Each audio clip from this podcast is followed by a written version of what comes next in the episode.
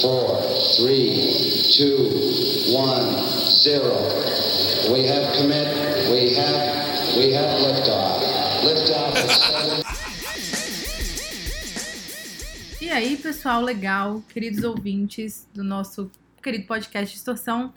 Estamos aqui no 59 episódio deste podcast.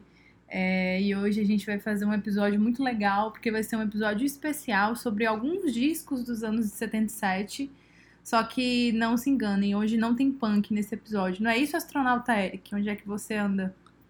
É, por aqui tudo certo. Como é que tá por aí, comandante? Tudo bem? Tudo bem? Tudo tranquilo? Vamos decolar hoje para falar desse ano mítico no mundo do rock. Vamos, vamos direto, né? Vamos, que é que a gente anda ouvindo e lá na frente a gente vai explicar como é que vai ser esse, esse voo de hoje, né? É isso aí, vamos nessa.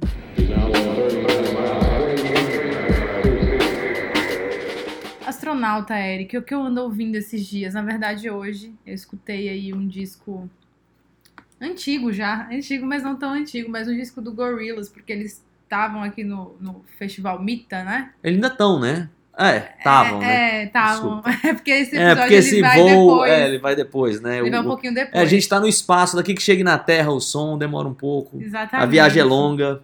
Então, quando, a gente, quando chegar pra vocês, o, o Gorilla já vai ter É. passado pelo, pelo Brasil. E aí eu reescutei esse grande disco deles, né? O, o Feel Good Inc., O segundo disco do o Gorillaz. segundo disco. Que é porque normalmente o pessoal aqui no Brasil sempre lembra do primeiro, né? É, que o primeiro fez mais sucesso no Brasil, foi o primeiro, né? Mas eu acho que lá Desculpa, fora. gente, não, o Feel Good, Feel Good é- Inc. é o nome da música. Eu escutei o. tô falando do Demon Days. Damon Days. Desculpa, É, eu também entrei na viagem. É, né? perdão, é porque eu falei o nome da música sem O querer. disco aqui. que tem a capa ali em referência ao It Be dos Beatles. Let It né? Be, exatamente. É, o disco de 2005, né? Normalmente o pessoal. Aqui no Brasil eu sinto que as pessoas passam meio batido. Não meio batido, conhece esse disco, mas falam muito do primeiro. E esse disco é muito legal, né? Porque tem uma mistura muito louca mesmo ali de ficção científica. Aí o Damon Albarn coloca lá rock, dub, hip hop, afropop. Tudo muito fácil, festivo. Um disco que eu nunca enjoei, assim, do Gorillaz. É muito legal. Cada música pra mim é especial. Eu adoro esse disco bastante hoje e especialmente hoje eu escutei esse disco duas vezes lá no Spotify, porque eu não tenho ele. Eu tenho o primeiro em CD, mas eu não tenho esse. É, eu acho que nesse disco aí eles conseguiram uma mistura mais homogênea ainda. O primeiro eu gosto muito, mas ainda assim os elementos ainda não estão. Aí eu acho que ele conseguiu deixar tudo mais redondo e esse é um baita disco. Talvez o melhor disco do Gorillaz. É, eu também acho. Talvez seja o melhor mesmo. Bem, não foi combinado, mas eu também não estou escutando um disco novo.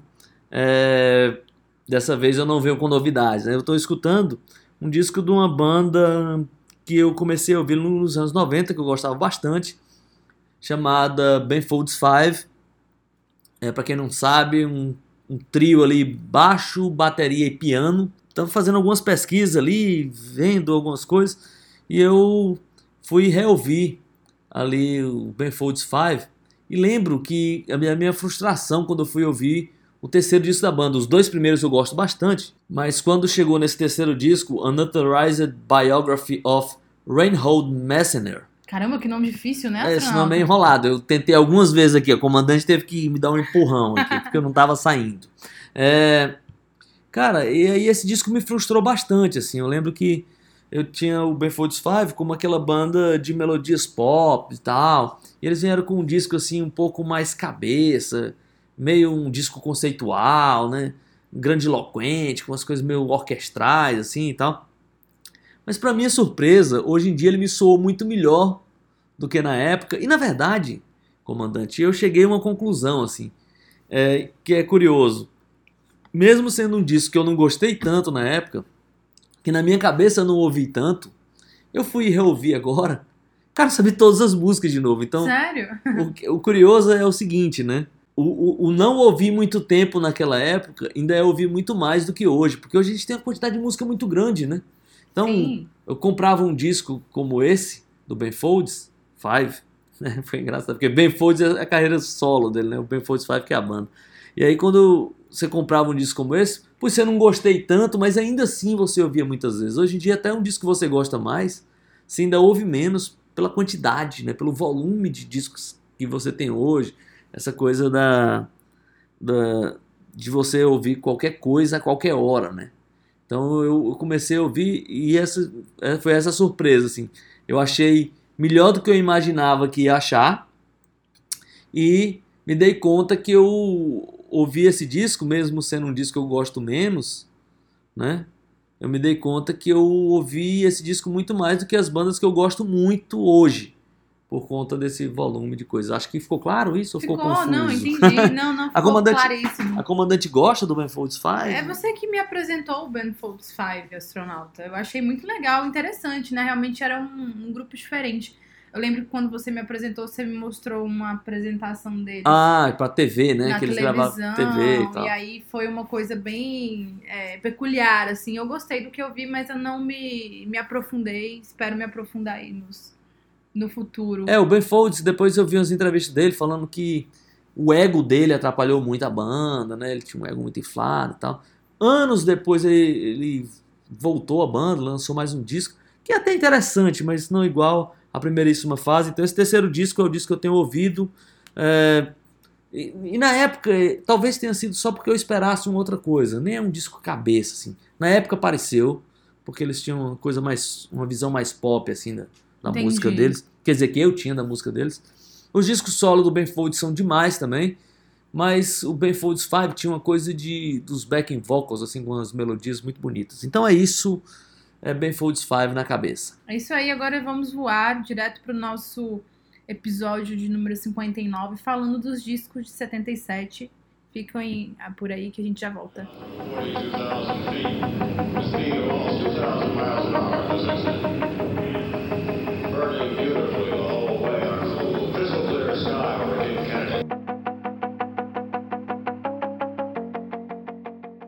Bem, agora que as turbinas estão muito aquecidas e nós estamos longe da Terra, nós estamos voando não só no espaço, mas no tempo para o ano de 1977, aquele ano de quebra de barreiras, onde grandes discos mudaram os rumos ali da música pop, do rock, né, toda aquela influência Sex Pistols, The Clash, todo mundo influenciado pelos Ramones, é, The Damned, tudo isso é assunto que a gente não vai falar hoje, né?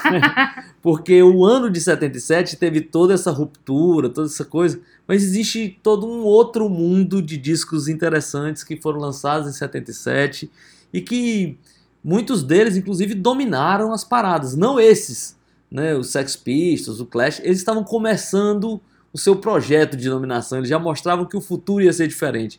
Mas tinha um monte de gente lançando grandes discos é, e nós vamos falar desses discos Sobre aqui. Hoje, e né? são ótimos discos, é uma fase de mudança.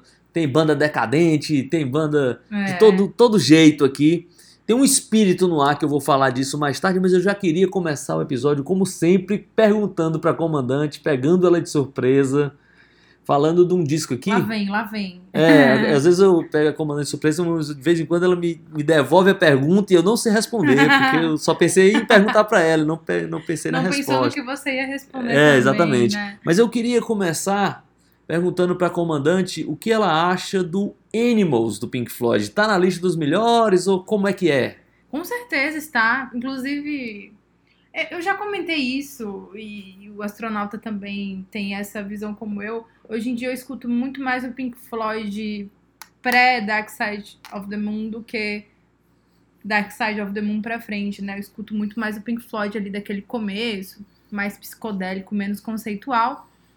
Mas por muito tempo, muito tempo mesmo, o Animals foi o meu disco preferido do Pink Floyd. Eu acho um descasso, eu acho até hoje, sim. É, Bom, quando o Animals foi lançado, eu até coloquei ele aqui na minha lista pra falar do disco de 77. É, O Pink Floyd já tinha uma carreira que, tipo, já tinha ultrapassado, né, o limite do rock, né?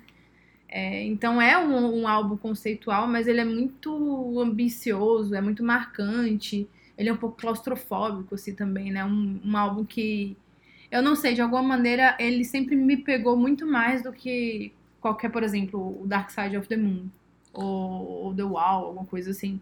E não só por esse lance social que tem, que a gente sabe que tem, né?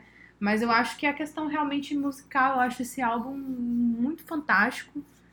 Eu, como eu disse, por muito tempo foi meu álbum preferido. Hoje eu não sei falar, né? Porque hoje eu fiquei muito presa naquela primeira fase que eu acho muito especial também. Você gosta desse disco, Astronauta? Por muito tempo também foi meu disco. Sério? Eu é, não sabia. Foi. É, já vai mudando, né? É, já mudando, tempo, mas eu passei que muito gente tempo muda, né? que o, o, o Animals era meu disco preferido. E aí tem duas coisas que eu queria comentar. Uma é essa coisa que é um disco, não o mais político, o Dark Side já falava muito dessa coisa do consumismo né, e tal, mas é um disco muito político. Sim. Talvez um, um- o, o famoso Zeitgeist, né, o espírito de época que nós vamos falar muito. A gente não vai falar das, dos discos punk, mas esse espírito parece que Sim. predominava naquele tempo. Eu vou falar em outros artistas que também passaram por isso.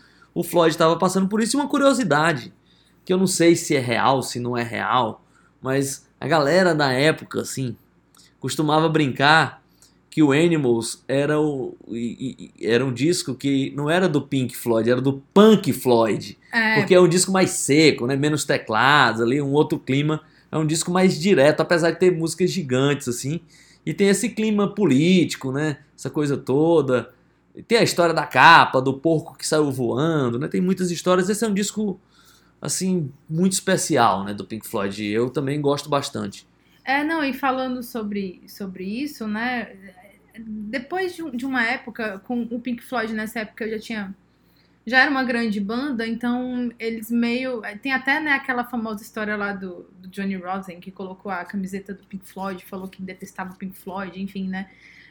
Pode falar, Sandra. É, eu vi uma, uma, uma entrevista, acho, do Gilmour. O. Gilmour parece que encontrou com ele e achou engraçado, né? Pô, É, mas assim, uma- Era mais, não é mais a questão de odiar a banda, não, mas tipo assim, de às vezes odiar uma certa representação, né, de grandes bandas, aquela época, e por isso que o punk surgiu, para reaproximar, né, as pessoas de bandas que eram menores, enfim. Mas tem esse espírito punk tá no, no, no Animals, é, não só pela temática, né, porque ali é, esse disco é de 77, mas o, o ano de 76 ali na, no Reino Unido foi marcado assim por um período muito dominado pela indústria, né, por uma violência, violência e preconceito racial muito forte, desemprego, toda aquela desgraça, né, e aí isso está muito presente no, é, no, no disco do Pink Floyd, né, esse conceito aí e também um- uma crítica ao capitalismo que e também eu acho que também essa questão musical do que a Sonata falou sobre ser um disco mais seco e um disco muito pessimista, né? Assim, né? Que era uma coisa que algumas bandas tinham de punk. Tinham um espírito, assim, niilista É, exatamente. Eu acho que isso tudo tá enraizado nesse disco do Pink Floyd. Mas eu queria só falar uma coisa rapidinho, Astronauta. Achei legal que a gente tá fazendo esse programa de 77 sem os discos punks, porque a minha lista ficou uma coisa muito eclética, assim, que é muito a minha cara. É, é não, Vou e realmente tem muito coisas- disco legal, né? Aí eu vou falar aqui de coisas que eu acho que eu não, não sei se eu falaria nos temas que normalmente a gente escolhe, mas eu achei muito bacana. É, já que a gente tá falando do Pink Floyd aí, do disco de 77 do Floyd, o Animals, eu queria já falar de umas outras bandas ali é, ditas do rock progressivo, né? Esse, esse tão mal falado gênero, né? Que foi preponderante ali nos anos 70. Tem alguns discos interessantes, assim, alguns discos que, eu, que os caras até brincam por aí, né? Tipo, é o prog decadente, né? Tinha umas bandas ali pro- progressivas já decadentes daquela. Eu acho que o Emerson Lake Palmer lançou aqueles discos já que eu já detonei aqui, que é o Works Volume 1 e Volume 2. Putz, esses discos são Chatice total, né? é, é movimento de orquestra, é uma coisa bem chata. É, cara, o Gentle Giant lançou um disco chamado The Missing Piece, que é muito legal. Inclusive tem uma música que parece muito um, punk, né? No meio de um disco do Gentle Giant. Eu não sei o que é que aquilo, aquela música tá fazendo ali, uma música rapidinha ali, pesada, rápida, um pouco fora ali. Mas esse é um disco muito legal do Gentle Giant, que ainda não estava na sua fase decadente. Esse é um, é um baita disco. É, uma banda, não sei se a comandante gosta, se curte, que ainda lançou um disco legal, que é o Camel. Gosto, gosto. Lançou o Rain Dances. sim. Uhum. Pra mim, o último grande disco ali do Camel, e depois, né, as coisas não andaram. Já não era, mas eu acho que aqui dá um sopro. E, bem, das, das bandas progressivas, eu acho que o que tinha pra falar era isso. Das que Tem uma banda também, que eu não sei se Porque, cara, meio progressiva, meio. meio glitter, assim, meio. Que é o Bebop Deluxe. Que lançou o Live in the Air Age. E eu acho bem bacana esse disco. Uma banda. Fazia tempo que eu não ouvia falar do Bebop Deluxe. É, é muito legal essa banda. É, eles são legais. É, e também, já que nós estamos falando aí, cara, que o, eu, aí eu queria perguntar pra comandante o que, é que ela acha. O Hawkwind é uma banda de progressivo ou não é? Eles lançaram The Quark Strangeness and Charm. O Hawkwind é Space Rock, né? É, Space Crazy, É, né? eu não acho progressivo, não. É, eles, eles influenciavam os progressivos e os punks ao mesmo tempo. Exatamente, é. Eu acho que eles são diferentes, assim. Eu acho que eles são o, o, o, que a gente chama de Space Rock mesmo, né? Que É, não, e esse disco é muito legal, cara. Um disco que, que tem uma, uma sonoridade um pouco diferente, assim. Eu acho que até com umas coisas parecidas de, de bandas que iam fazer um som assim lá nos anos 90 na Inglaterra. É, e o Hawkwind tem uma discografia enorme, né? É, esse disco de É. 77 é um disco que eu gosto bastante. O que é que a Comandante tem pra gente? Nossa, eu tenho umas coisas aqui, astronauta, que eu sei que você não gosta, mas eu gosto, eu vou falar. Vamos nessa. Eu queria falar primeiro de um clássico. Qualquer coisa eu me jogo aqui da, da Não, não janela dessa cápsula. Não faça isso. Tem uma, uma salinha aqui nessa cápsula pro, pra ninguém passar por nenhum tipo de tortura. Vamos lá. Não, mas tem um disco que eu gosto muito, que eu, acho que é um dos discos assim da minha vida, escutei bastante, já escrevi sobre esse disco. É, e é um clássico desse ano, de 77, que é o, disco do Fleetwood Mac, o Rumors. Uma vez, quando eu não conhecia o astronauta direito, eu vi, eu vi, eu não sei se permanece essa sua opinião, eu vi nas suas redes sociais que o Fleetwood Mac não era uma banda que te pegava muito, muito menos esse disco. Eu não sei se continua, né? É, eu acho que sim. Acha que sim, né? Acho que continua. Pois é, o Fleetwood Mac é uma banda que com Rumors, ele é um disco muito marcante na carreira. Já era uma banda de longa data, uma banda mais próxima ali do que chamava de blues rock. Só que aí no disco anterior do Rumors, que é um disco chamado Fleetwood Mac também, que é o famoso disco branco deles, entram pra banda a Steve Nicks e o Lisden Buckingham, né? E aí eles estavam pretendendo ali uma alcançar um sucesso comercial pra fora do Reino Unido, etc e tal.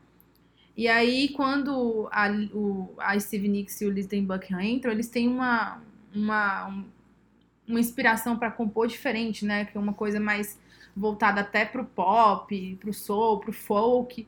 E aí juntou isso ali com a banda do Mick Fleetwood, que era mais voltada realmente pro, pro, blues, pro blues rock, e a banda ficou diferente. Tanto é que você escuta o Fleetwood Mac antes desse- do álbum branco, que antecede Rumors, parece outra banda. E aí, do álbum branco pra frente, realmente eles mudam. E uma coisa interessante é que, putz, esse disco aí ele foi realmente aclamadíssimo, vendeu muito, ganhou Grammy. É, foi um disco feito, cara, numa é, é, confusão entre todos os membros da banda, porque a Steve Nicks e o Lindsey Buckingham eram um casal e eles estavam se separando. A, a Christine McVie, que também era da banda, e o John McVie, que era o baixista, eles também eram um casal estavam se separando. E o Mick Fleetwood, que é o baterista, estava se separando da esposa. Então tava todo mundo ali afundado em separações, em drogas.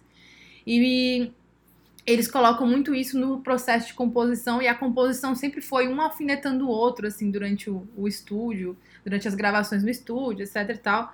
Mas virou realmente um, um clássico. Eu adoro esse disco. E aí eu queria falar de um disco aqui que, tem- que o astronauta. Esse aí eu sei que o astronauta curte, que é o, o Low do David Bowie. Putz, esse é E também a demais. gente sabe que em 77 ele também lança o Heroes, né? Lança o Heroes, mas, O Low é.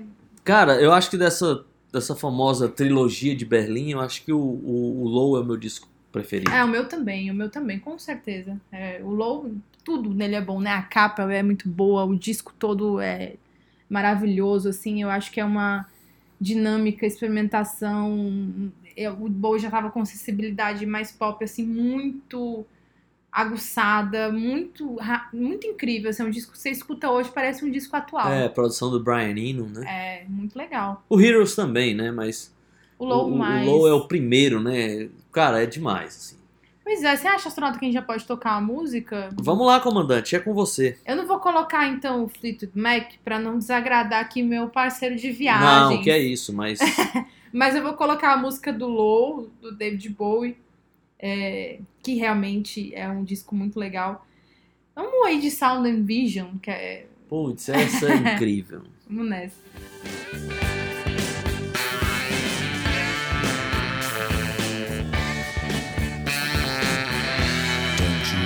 Sometimes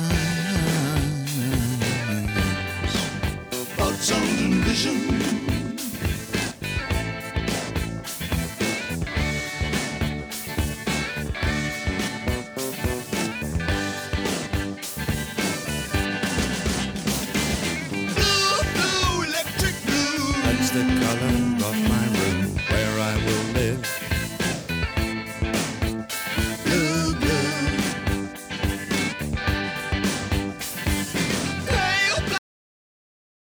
Voltando aqui depois do David Bowie, grande sucesso.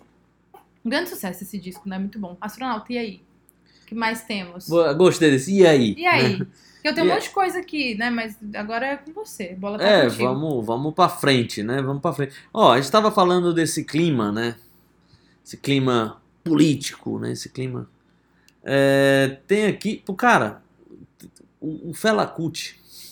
Tem vários discos dele. Cara, né? o Fela Kuti lançou, eu contei aqui, deixa eu ver, dois, quatro, cinco discos no ano de É. 77, né?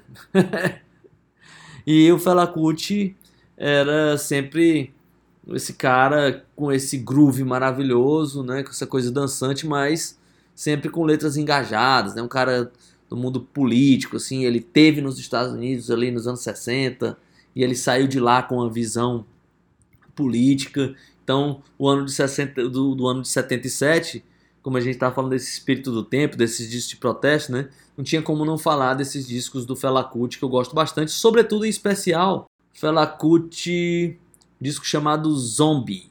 Esse disco é demais, assim, É. a capa é demais, o disco é incrível, assim. Esses discos, tem muitos discos do Fala Kuti em 77 e todos eles são muito bem cotados, né? Assim, É, é, todos eles, assim, são, pelo menos na crítica, unanimidade, porque ele tem muito disco, né? Agora em 77 ele lançou muita coisa, realmente. é, eu, curioso, tem uma, tem uma curiosidade sobre o Fela Kuti, é que parece que ele não tocava nenhuma música que ele já gravou. Olha aí. Sabia? Ele, É? é? porque ele dizia assim: ah, eu já gravei, você já pode ouvir essa música em casa. Nossa. Você vem pra cá ouvir música nova. Olha aí, pra você ver como que é a cri- a criatividade do cara. é, você né? vem aqui ver show. O show é música nova. Música que eu já gravei, você ouve em casa. Pode ficar feliz por lá e você vai ouvir música em casa. É, mas agora, é, cara, tem muita coisa. Comandante, tem mais alguma coisa por aí pra falar? Ah, já que a gente falou do Fela Kuti, tem um disco também aqui, é, para além, né, de Reino Unido, Estados Unidos, etc e tal. Tudo bem que esse disco foi lá gravado em Londres, mas tem o, o Exodus do, do Bob Marley. Esse do- e também com essa carga política. Sim, e esse disco, ele é pesadão, assim, porque o, esse disco foi gravado em Londres e tem aquela história, né, que foi gravado enquanto o Bob Marley teve uma, rolou uma tentativa de assassinarem ele, né. é um descasso, tem músicas como Jamming, tem One Love, né, tem Waiting in Vain, foi um disco que entrou aí nas paradas da Billboard, a Time também considerou como um dos melhores discos do século XX, um disco assim, Bob Marley super aclamado, né? E é um descasso, realmente. É, esse é um grande disco. Tem uma música que eu amo, que é a Natural Mystic, eu amo essa música, é a, música de, de, de abertura do disco. Putz, demais. É, eu vou começar. Eu já vou escolher, acho que já tá na hora de tocar uma segunda é, música, né? isso. Eu não vou escolher uma música do Bob Marley, do Exodus, mas eu vou escolher de um, de um parceiro dele. Tem um disco também, é, jamaicano, que eu gosto muito, um disco do Augustus Pablo, Caramba, eu gosto um demais. disco chamado East of the River Nile. Aí é raiz mesmo, né? Putz, é demais. o cara, pra quem não conhece, Augustus Pablo, os discos dele são instrumentais, ele toca uma escaleta, né? É. E é- pra quem não sabe, escaleta, pra fazer uma referência que é o começo do programa, escaleta é aquele instrumento que o Damon Albarn abre a música Clint Eastwood, né? Pronto. então a gente tá feita aqui a conexão Gorillaz, Augustus Pablo. É, mas eu vou falar de um outro disco, quer dizer, eu vou escolher uma música de um outro disco, é, de um jamaicano também, que era ali da, da trupe do Bob Marley, saiu meio brigado, saiu sei quem zangado, né? É o Peter Tosh. Gosto demais do Peter Tosh. Acho que por Esse- muito tempo eu gostava mais do Peter Tosh do que do Bob Marley. Essa música do segundo disco do Peter Tosh, do Echo Rights. Cara, é muito legal esse disco. É, acho que os dois primeiros discos do, do Peter Tosh são os, os melhores, assim.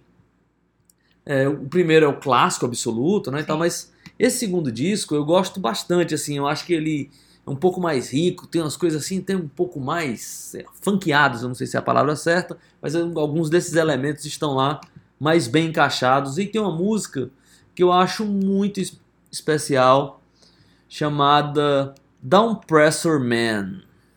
É ela que a gente vai escutar. Vamos escutar Esse ela. disco ele é mais ganchudo, eu acho, assim. Eu acho legal demais esse É, tem uma, uma história curiosa. Daquelas boatarias que a gente não sabe se é verdade, né? Uma das viagens ali do Peter Tosh, acho que pra Inglaterra, o seu, seu combustível de fumar tinha sumido. e o Peter Tosh estava incontrolável, querendo ligar pra polícia pra saber quem roubou o seu combustível verde, né? Os caras querem começar. Cara, você não pode ligar pra polícia. Pois é, cara, não tem como reclamar pra polícia, não. É, o Peter Tosh era um cara, ele. cara violento, né? Ele era um cara que, tipo, maluco de gangue, assim, não dá pra brincar com ele. Mas esse disco é demais, então vamos ouvir essa música aí. Down Pressure Man, Peter Tosh, vamos nessa. down, man. Where you gonna run to?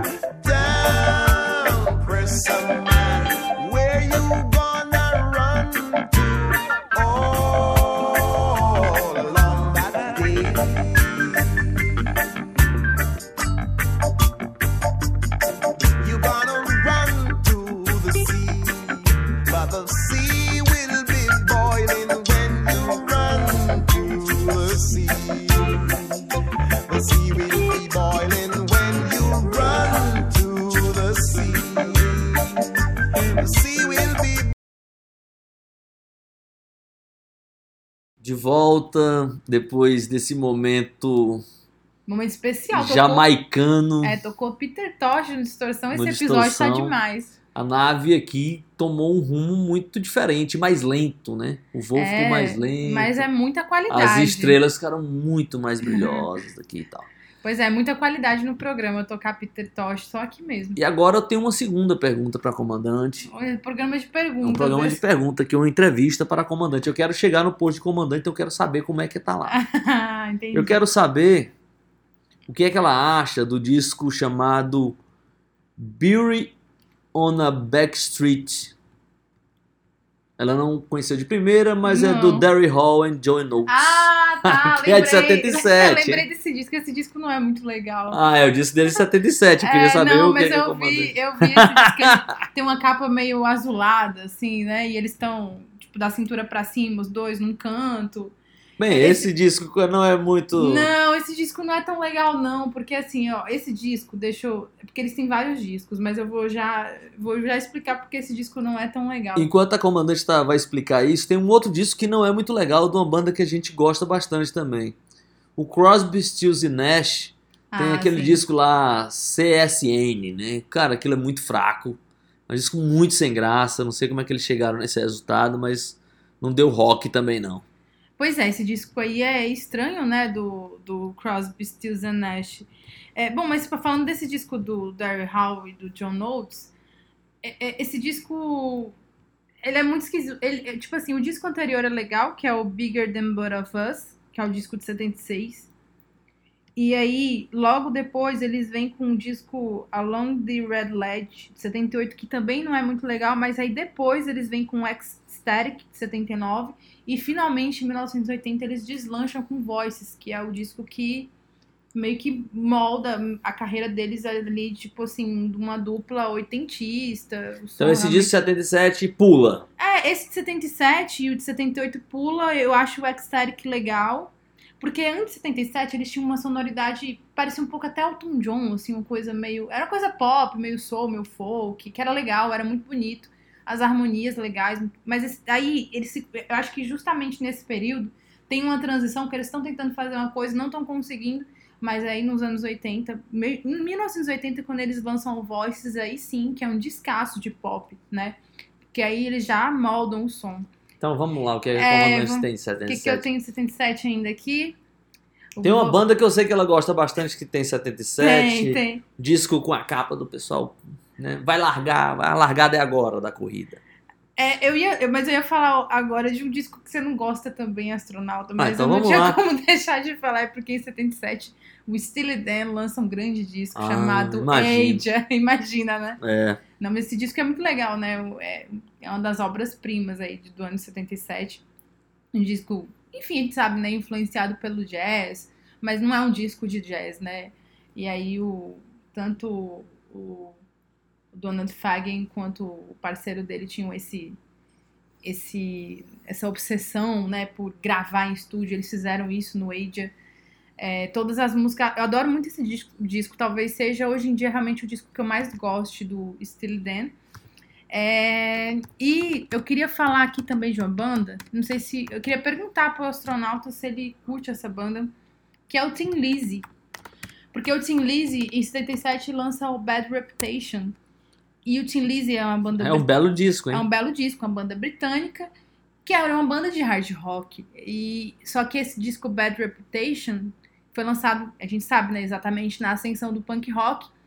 E apesar do Tim Lizzy ser uma banda de hard rock, esse disco foi bem recebido pela galera ali que curtia punk, porque era um disco é, é, tinha uma abordagem mais seca e mais melodiosa assim para um disco de hard rock. Tinha assim um um senso juvenil, uma estética juvenil, assim, de, de postura e tal. Eu acho um grande disco e eu gosto muito do Tim Lizzy. Você gosta, né, astronauta? Eu Também? gosto, gosto sim, É. desculpa. eu- Tava ali eu vendo outra coisa. É, não, o Bad eu. Reputation, mas eu- só pra terminar, então, o Bad Reputation, ele foi um disco que fez um grande sucesso, né? Ele alcançou lá no Reino Unido a quarta, o quarto lugar na parada. E tem uma música nesse disco que eu amo, amo muito, que se eu não me engano, ela é um cover de uma canção, não sei de quem é, mas é uma música chamada Dancing in the Moonlight, é, que foi lançada como single, ficou na 14ª posição dos singles lá do Reino Unido. É, eu nunca, na verdade não, perdão, essa música é deles, mas fizeram depois, uma outra banda fez uma um cover dela. Eu adoro essa música, é uma música diferente do Tim Lizzy, é uma música meio, uma música bem pop assim, na verdade. E tá lá no Bad Reputation também. E eu queria falar também, astronauta, por enquanto, de um disco do ACDC. Em em 77, o ACDC lança o Let There Be Rock, que é um disco muito divertido, muito barulhento, cheio de riffs, né? Rock and roll mesmo nos moldes ACDC. Gosto bastante. E eu acho que tá bom de falar dos meus. Eu quero falar, quero ver o que você tem pra gente tocar a música. Não, é. eu- É isso. É, acho que é isso, né? Eu... Tem outros discos aqui, mas. Na Vamos verdade. de música e você volta? É, vamos Pode de. ser? mu- Isso, vamos nessa.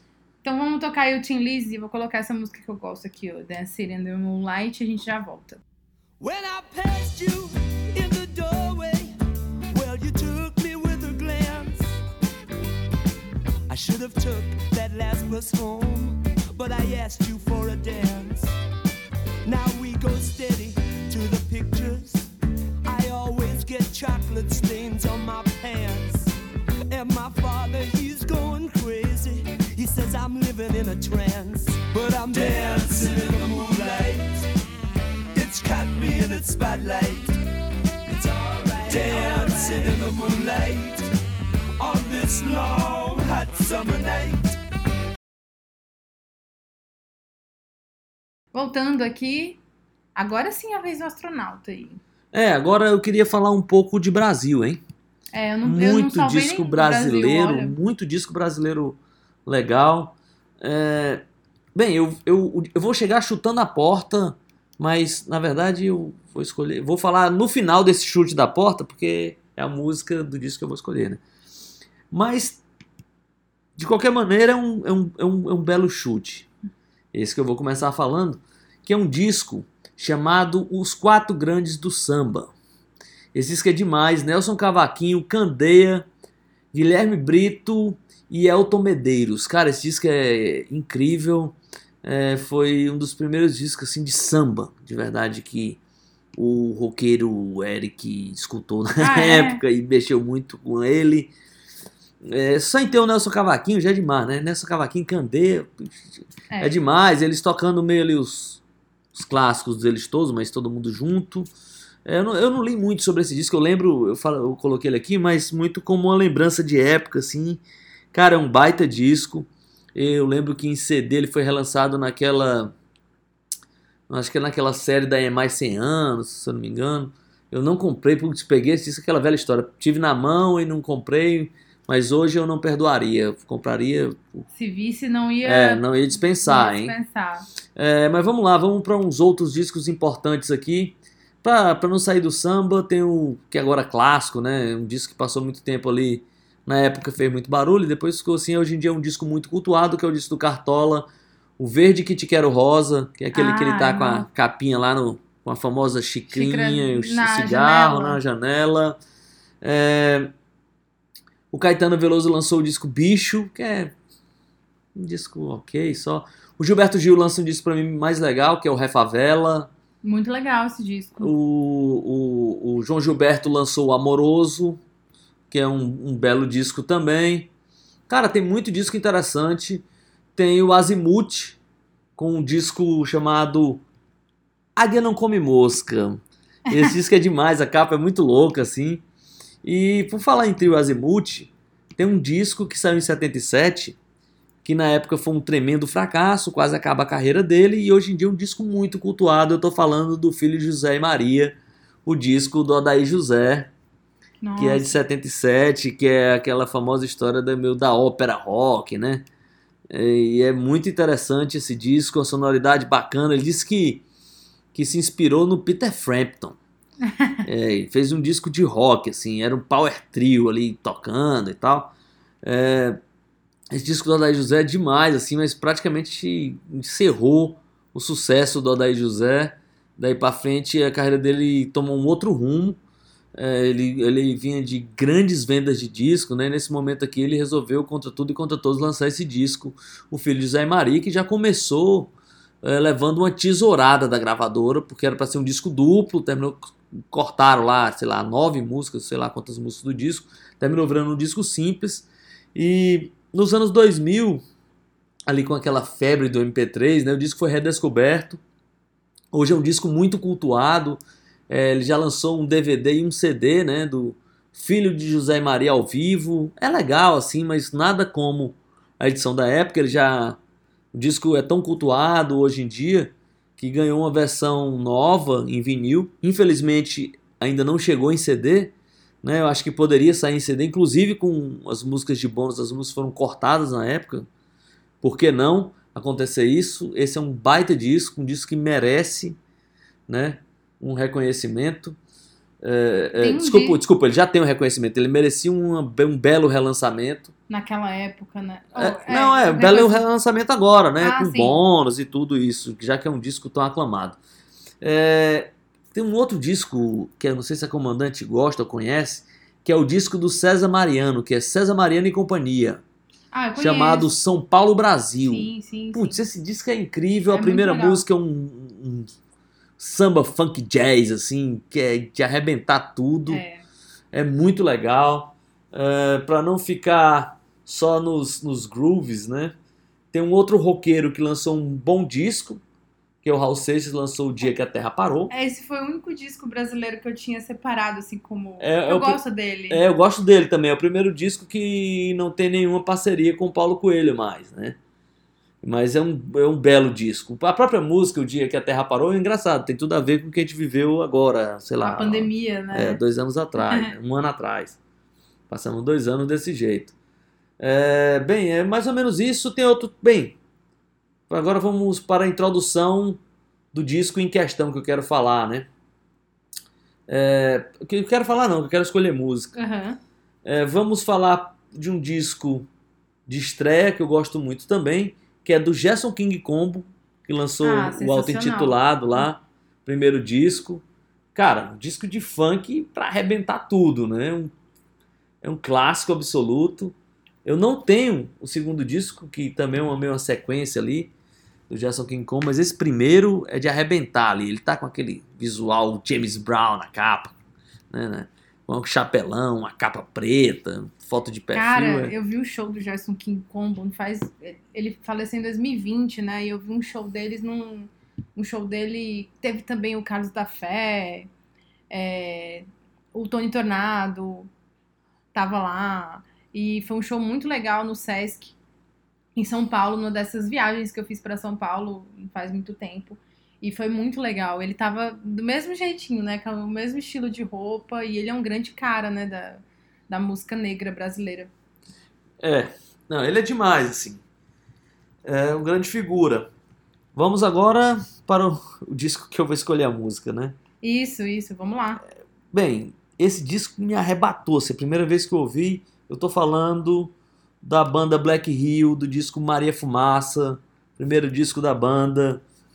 Ali a banda que tinha na liderança o Oberdan Magalhães, saxofonista, o cara que basicamente escrevia as músicas ali. É, que pelo menos os arranjos, né? Não, não propriamente as composições, mas ele que fazia ali, dava o trato geral, a liderança na banda. Cara, o disco é sensacional, né? O Maria Fumaça é um disco incrível, assim, arrebatador. A banda antes eh, se chamava Senzala, né? Teve uma transição aí para a banda Black Hill, era uma banda que tocava ainda ali nos, nos bailes blacks do Rio, né? É, chegou a fazer algumas apresentações ali com a equipe de som do Soul Grand Prix, né? Tem um, eu li um livro aí. Como é o nome do livro? A comandante desse livro, eu adorei. Agora o título eu não tô lembrando, mas é sobre essa cena black music Da- brasileira, sobretudo do Rio de Janeiro, nascimento ali dos bailes blacks e tal. O Cara, nome do livro é 1976, Movimento Black Hill, um livro escrito pelo Luiz Felipe de Lima Peixoto e o Zé Otávio Cebadelli, que são jornalistas, pes- pesquisadores musicais. É um baita livro e, se eu não me engano, é o único livro, ao menos brasileiro, né? O único livro com registro desse movimento é esse livro aí. Cara, e é incrível, a comandante me deu de presente, eu li o livro, é encantador, assim. E eles, eles a banda Black Hill já estava envolvida, já tocava lá, né? Porque era um movimento muito de, de festa, de disco mesmo, né? Das, das equipes de som, né? Tocando as disco music e aqui e acolá começaram as apresentações também das próprias bandas e tal. É, e os caras fizeram disso um estilo de vida, né? Uma, uma questão comportamental, né? Para além da música, era uma questão mesmo de estilo, de visão de vida, do orgulho black e tal. Era muito legal. É, demais, assim. E esse disco da banda Black Hill, Maria Fumaça, quando eu ouvi a primeira vez também fiquei muito encantado. É, a gente já falou aqui rapidamente do Caetano Veloso lançou o disco chamado Bicho. Eu não sei se a comandante sabe é, que o Caetano Veloso chegou. eu- Eu não lembro direito se ele realmente lançou isso, mas eu me lembro que eu vi em MP3 o disco com o Caetano Veloso com a banda Black Hill.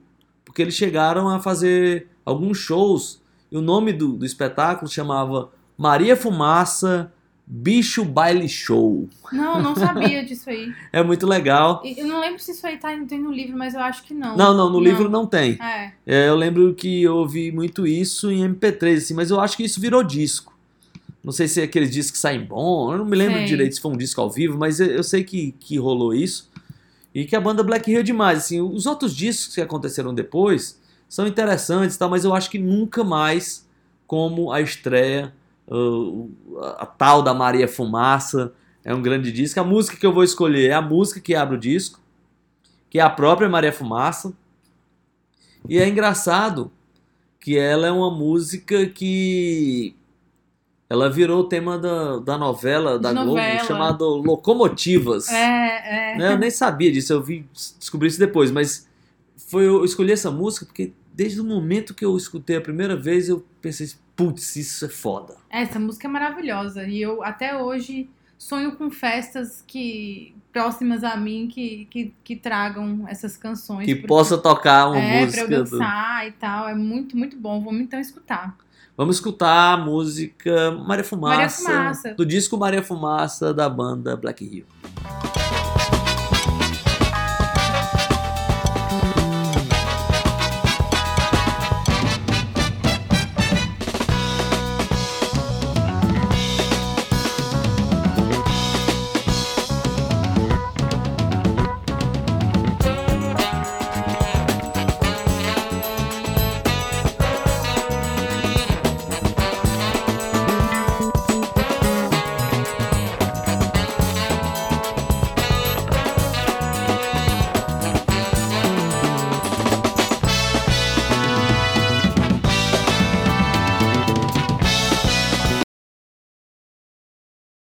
Volta depois desse swing, balanço funk jazz da É Maria bom? Fumaça, né? Não da Maria Fumaça, mas da banda Black Hill, tocando a música Maria Fumaça. Eu quero saber o que, é que a comandante vai trazer nessa última parte da viagem.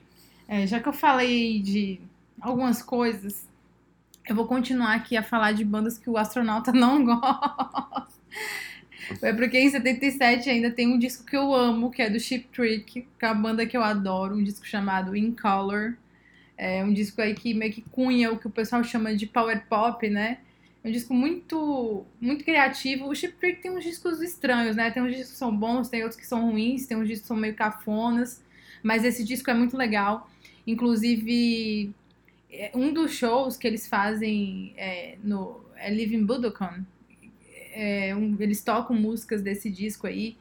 é, e aí o guitarrista do Chip Trick, ele era super perform- performático, assim, ele é um cara muito peculiar, o Rick Nielsen. E quem era muito fã dele era o John Lennon. Falava que queria muito que ele tocasse com, com ele um dia, né? Adoro essa banda. O astronauta eu sei que não curte tanto, mas eu acho muito legal. É, além disso, queria falar sobre um disco que eu adoro do, do Al Green. Um disco que eu também já tive que escrever sobre e me levou a ler a biografia do Al Green. Um disco chamado The Bell Album. Já falei desse disco aqui no Distorção, que é um disco muito bonito do Al Green. É um disco que ele, ele meio que reforça né, a conversão dele é, como cristão e tudo mais. O Al Green ele estava vindo ali de uma carreira que ele era um ícone pop, né? Um ícone da música soul e aquela famosa, famosa música para namorar mesmo, né? Que ele fazia. Os discos dele eram sempre lançados por aquela gravadora High, High Records, que é uma gravadora americana de soul, de rockabilly lá em Memphis. E depois de 74, né, que rola um acidente com a ex-namorada dele que, que acaba se suicidando por causa dele, ele se converte, né, ele tá passando ali por um processo muito doloroso e ele lança em 77 esse disco chamado The Belly Album, que é um disco muito intimista, um disco produzido por ele, é, já afastado da High Records, né, que queria realmente que ele continuasse a lançar músicas mais é, voltadas pro pop, tudo que ele fazia ali com Let's Stay Together, etc e tal. O fato é que esse disco é uma preciosidade, é uma joia rara do Al Green e ele não é tão conhecido.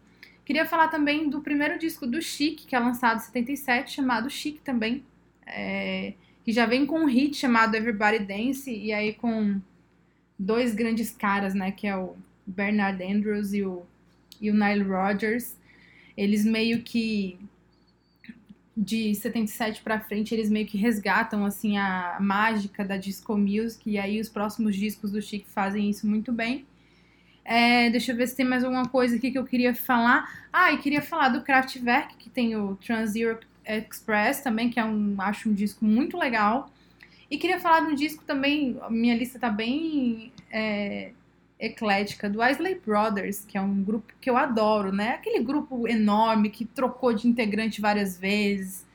Mas em 77 eles lançam um disco chamado Go, Go For Your Guns, que tem uma música que eu adoro, que é Footsteps in the Dark. É um disco que é, tem músicas que posteriormente, nos anos 90, foram sampleadas por vários rappers. É, e esse, esse disco aí mostra como os caras do Asley Brothers, eles conseguiam é, reunir, assim, musicalidade muito bem, né? Tanto funk, soul com um, um arranjo pop muito bom. Eles eram muito bons em fazer isso. Disco que você escuta e não consegue parar de ouvir. E eu acho que é isso, astronauta. Eu, eu, eu queria, queria trazer umas coisas mais ecléticas hoje mesmo. É, e, e eu acho que minha lista se encerra. Tem também um disco do Tom Waits. Ah, não, aquele- eu, mas agora eu vou ficar. É, mas Agora eu vou ficar. Agora eu vou ficar deveras decepcionado com a comandante. por quê? Porque eu não separei esse disco, eu pensei assim, não, esse tá na lista dela com certeza. Será que Um passou disco, batido? certamente, passou batido pela comandante, que é o disco do, do Blackbird. Ah, do Black. Nossa, tá aqui. Ah, não, comandante, qual porque- é? Olha que tá aqui na minha Eu, lista. eu passou aqui na minha frente, eu digo, não, esse eu não vou nem citar, É, porque porque a comandante está no comando. A capa do. Ela me apresentou esse disco e tal, e agora ela não fala do disco. Não, tá aqui. tem uma coisa errada aí. É, foram justamente os dois que eu não falei, do Jackson Brownie, do Tom Waits e do Blackbirds. É porque no o Blackbirds, que é uma banda que eu já falei aqui dela, que era uma banda do Donald Byrd, que ele lançou em. lançou aí nos anos 70, né? Eles. É uma banda de RB, de jazz, de funk. em 77 tem um disco chamado Action, é, que é um disco muito legal. Meu disco preferido deles, apesar de eu gostar muito também é, do City Life, do Better Days, etc e tal. E é uma banda meio que esquecida, uma banda que não falam muito aqui no Brasil, mas lá fora falam bastante. Adoro demais essa banda e esse disco tem umas coisas. É, é, tipo, é soul, é funk, mas também tem umas coisas meio psicodélicas ali na, na- nas músicas. Adoro bastante. Ainda bem que o astronauta falou. Ah, É que eu, eu faço a lista, aí eu escrevo aqui algumas coisas, né? Tipo, pra eu lembrar. E aí eu coloco uns no final, né? Tipo assim, só pra eu. que eu já sei o que, que eu vou falar. Ah, E tá. aí ficou do Jackson Brown, que é um disco que eu gosto, do Tom Waits, que é um dos discos do Tom Waits que eu gosto, não é e, e é muito difícil eu gostar assim tanto de um disco do Tom Waits, ele é um pouco difícil assim pra mim. E o do Blackbird, ainda bem que o astronauta falou, como é que eu não ia falar do É, Blackbird? pois é. Tem camisa e tudo mais. Pois é. Bom, eu vou de música então, para o astronauta voltar e já encerrar o programa, pode ser? Vamos nessa. Vamos nessa. Já que a gente falou do Blackbirds, eu queria tocar aqui uma música do Action chamada Mysterious Vibes.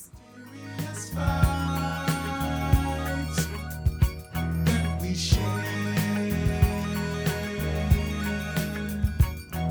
Mysterious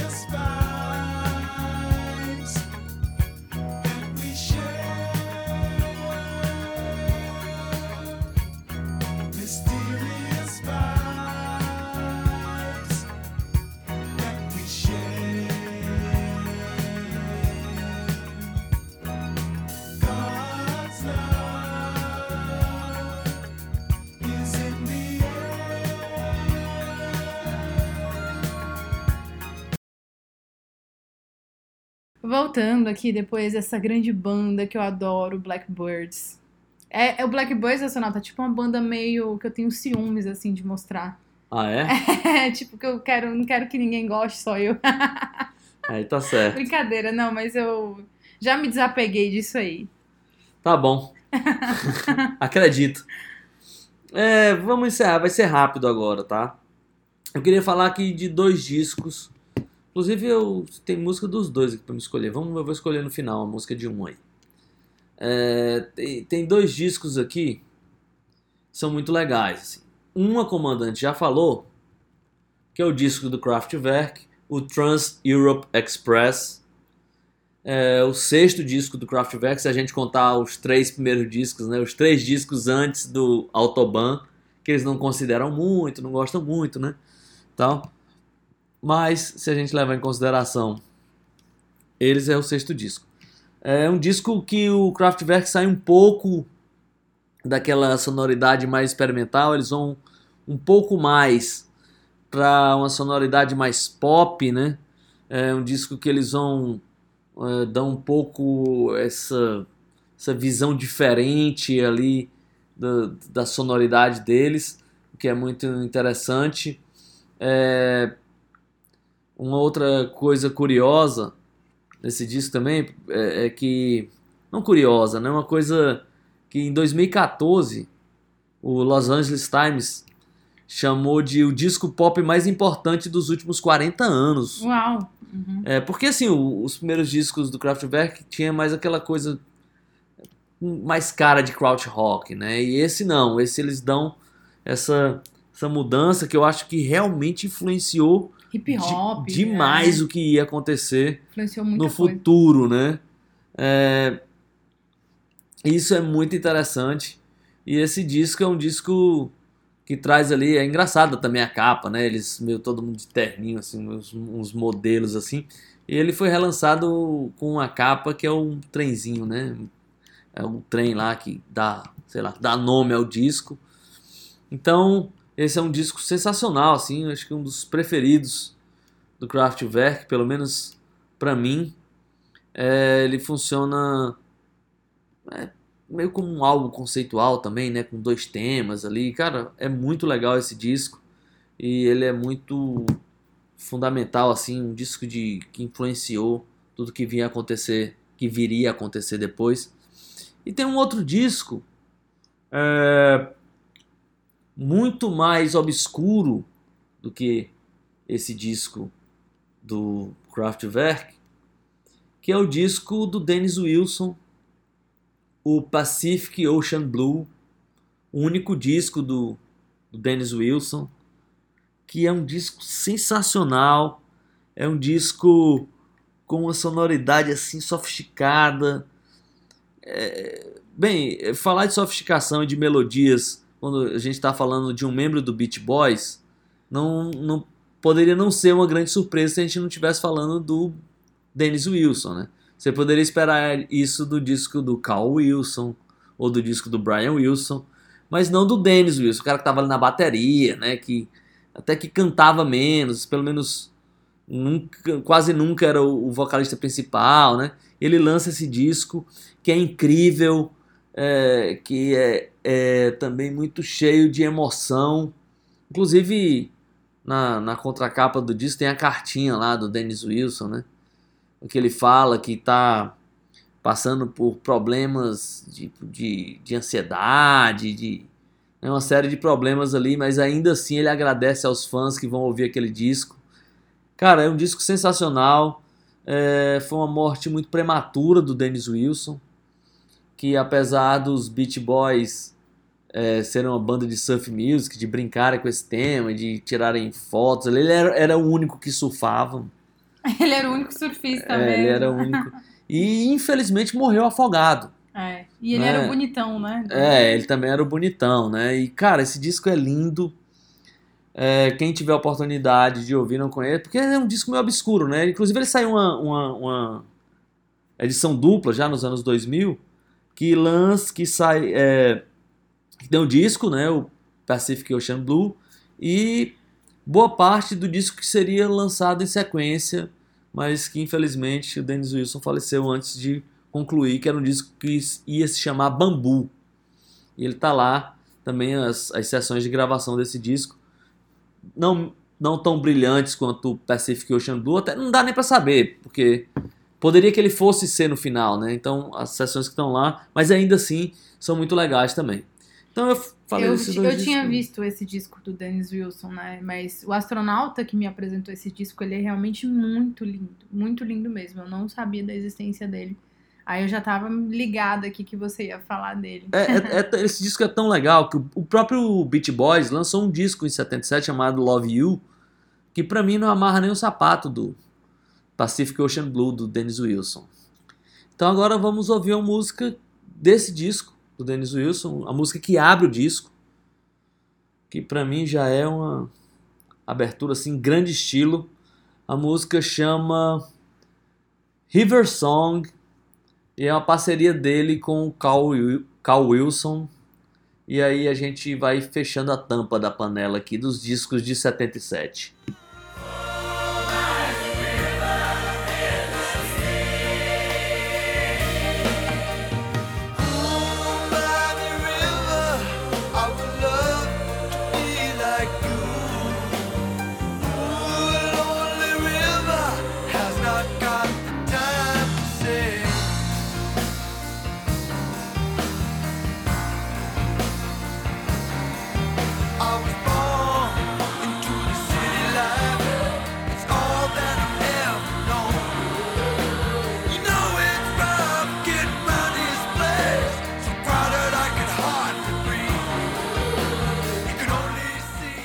É isso aí, encerrando de uma maneira muito bonita, né? Esse disco é um disco muito lindo.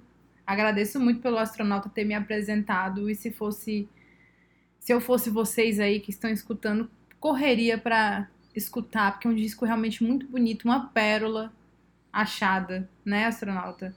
E vamos nessa, vamos encerrando, mas a gente tem nossas efemérides, né? Todo mundo É, sabe. vamos, vamos pousar a nave em segurança.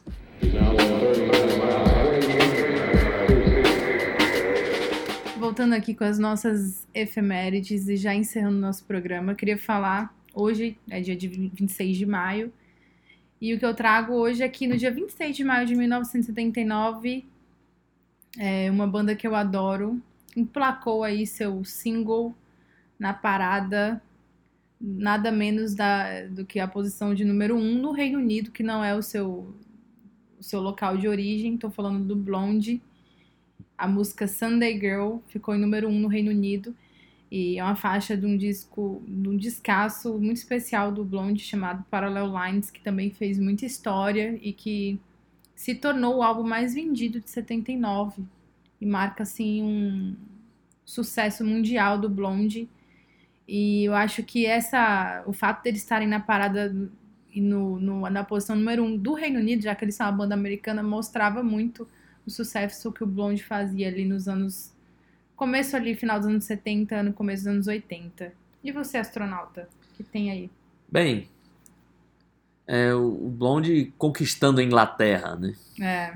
Bem, em 26 de maio de 1964, a então namorada do Mick Jagger, a Marianne Faithfull, gravou uma composição do namorado na época, né, o Mick Jagger, e do Keith Richards, chamado A Tears Go By.